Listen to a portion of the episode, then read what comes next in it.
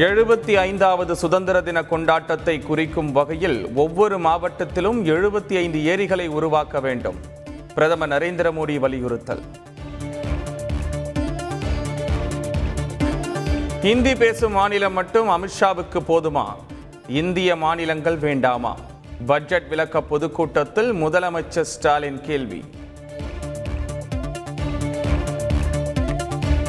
துப்பாக்கி சுடும் பயிற்சி மையங்களை ஊருக்கு வெளியே வைக்க வேண்டும்.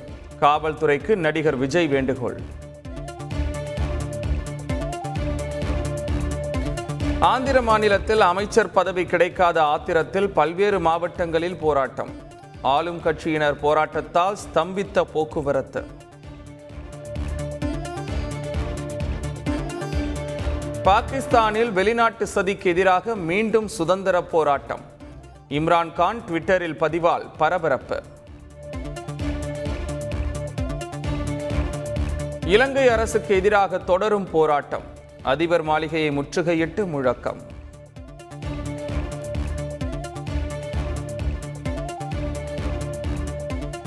வைகை ஆற்றில் நாளை முதல் தண்ணீர் திறப்பு. கள்ளழகர் எழுந்தருளும் நிகழ்ச்சிக்காக அரசு ஏற்பாடு.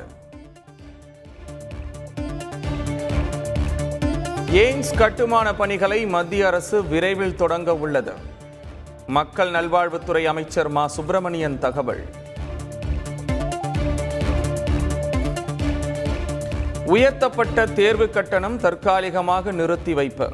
பாரதிதாசன் பல்கலைக்கழக துணைவேந்தர் அறிவிப்பு. கொரோனாவால் கற்றல் இடைவெளி குறைந்துள்ளதால் இல்லம் தேடி கல்வி திட்டம் நீட்டிப்பு. பள்ளி கல்வித்துறை அமைச்சர் அன்பில் மகேஷ் பொய்யாமொழி தகவல்.